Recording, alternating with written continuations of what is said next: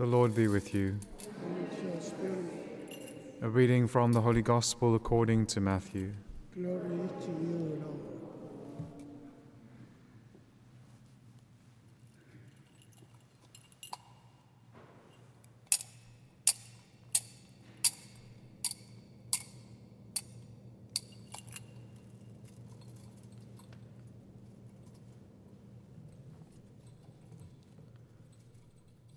When John heard in prison about the deeds of the Christ, he sent word by his disciples and said to him, Are you he who is to come, or shall we look for another? And Jesus answered them, Go and tell John what you hear and see. The blind receive their sight, and the lame walk, lepers are cleansed, and the deaf hear, and the dead are raised up and the poor have good news preached to them. And blessed is he who takes no offense at me. As they went away, Jesus began to speak to the crowds concerning John. What did you go out into the wilderness to behold? A reed shaken by the wind? Why then did you go out? To see a man clothed in soft raiment? Behold, those who wear soft raiment are in kings' houses. Why then did you go out? To see a prophet? Yes, I tell you, and more than a prophet. This is he of whom it is written, Behold, I send my messenger before thy face, who shall prepare thy way before thee. Truly I say to you, among those born of women, there has risen no one greater than John the Baptist. Yet he who is least in the kingdom of heaven is greater than he. The Gospel of the Lord.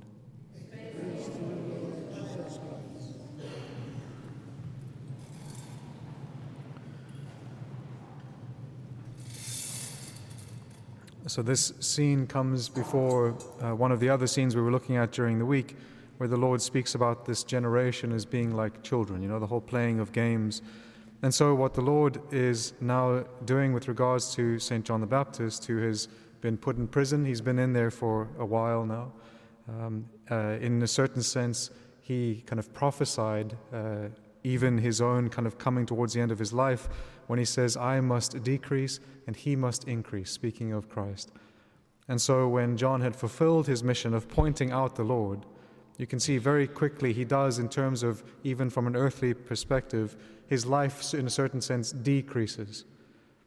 You can imagine as he is there in prison, also, is that according to his own preaching, only two of his disciples had responded to his message of preaching, which is to follow after the Christ who had come. When he pointed out the Lord, only two of them went after him. We know Andrew and John followed after the Lord. And the rest of the disciples are still gathered to him. And so there's an interpretation, there's two kind of uh, two schools of thought with regards to what happens here. The one school of thought says that John himself might have doubted that Christ was the Christ. And the other school of thought says it's not him who doubts, but rather his disciples have not yet come to fully understand his proclamation. I think the second is a better interpretation because what you see at the end is the Lord's defense against St. John the Baptist, where he again shows that he is not someone who is shaken by the wind. He's not someone who goes back and forth with regards to his own testimony. He's not someone who gives in to the things of the earth in terms of the fact that he might be bought and therefore change his testimony. He wears camel skin. He doesn't have, he's penitential. He is completely fixed on his testimony right from the very beginning of his life.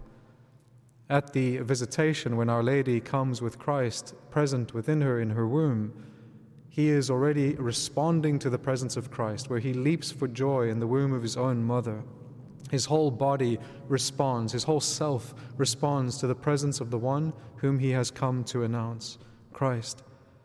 When the Lord comes walking towards him, where he is in the Jordan baptizing, the Lord doesn't have to do anything, and he immediately knows that is the Christ. He doesn't know because he saw other things that Jesus did, he knows because he perceives. He has a prophetic vision, if you will. He sees deeply, he sees beyond the surface. Where everyone else saw only a man, St. John the Baptist saw the Christ.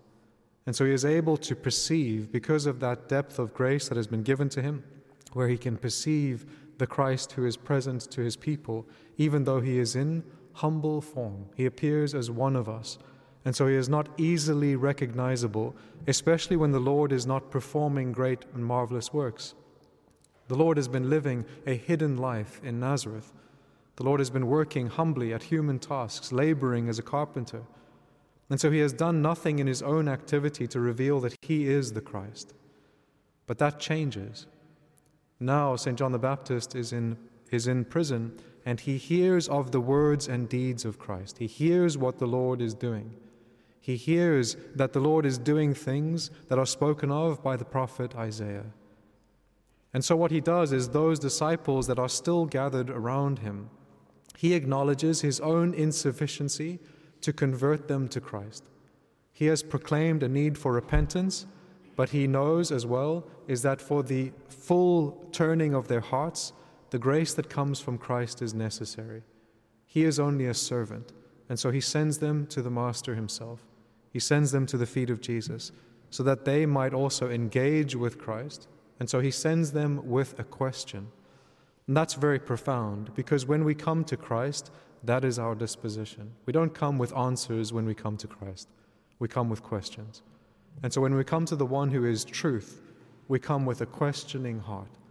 And so, what St. John the Baptist does is he disposes his disciples with a question Go and ask the Lord this. So, basically, go and seek the truth about something, and you will find the truth about everything.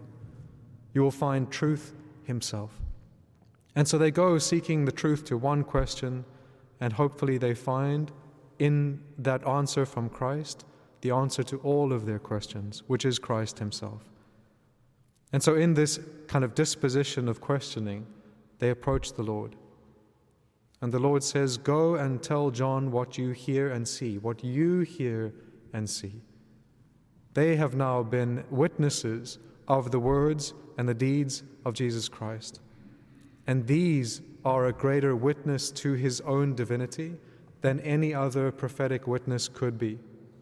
And so the Lord's own words and deeds, the way in which he acts, what he says, his miracles, these reveal who he is, what is below the surface, if you will.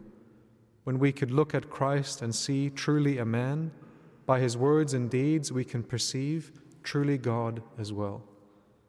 And so he sends them back showing that all of those things prophesied by the prophet Isaiah are fulfilled in him. Therefore, he is the Messiah. And then, in order to defend his beloved servant, St. John the Baptist, he turns and addresses the crowd to uproot from their heart any doubt that they might have had regarding St. John. What did you go out into the wilderness to behold? Behold, you went out to see a prophet. I tell you, and even more than a prophet because this prophet was able to perceive and point out the Christ where he is present. And so, also for us in our own time, this prophetic grace of St. John the Baptist is still, in a certain sense, necessary for us. Because where Christ is with us here in the Blessed Sacrament, it requires a deeper perception to know that He is there.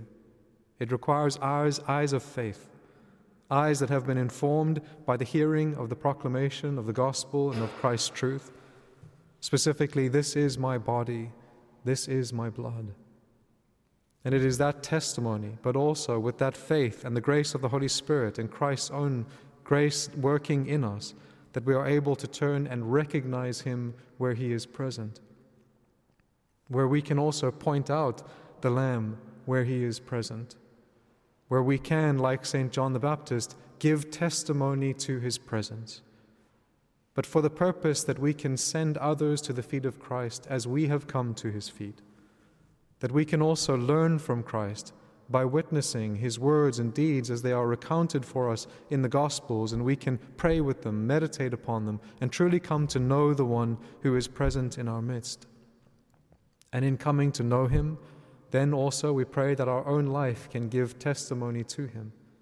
That as Christ continues to grow and to live within us, that then also our own life manifests the works and deeds of Jesus Christ. That he is able to continue to work through us as He desires to work through us. That He is able to give sight to the blind when we proclaim His truth. That He is able to heal the lame when we help those who are unable to move from sin by their own strength and we pray for them and encourage them and draw them towards Christ. When we heal lepers, again, in a spiritual sense, those caught up in their habits of sin and as we then encourage them towards the Christ who is able to heal them from those things, as he has healed us from those things. And the poor have had the good news preached to them. The good news is what every heart desires, whether it knows it or not. The good news is the treasure of heaven come to earth, Christ Himself. And we are called to proclaim this good news with the same zeal of St. John the Baptist but under the protection and the love and the guidance and the instruction and the example and the grace of Jesus Christ. Amen.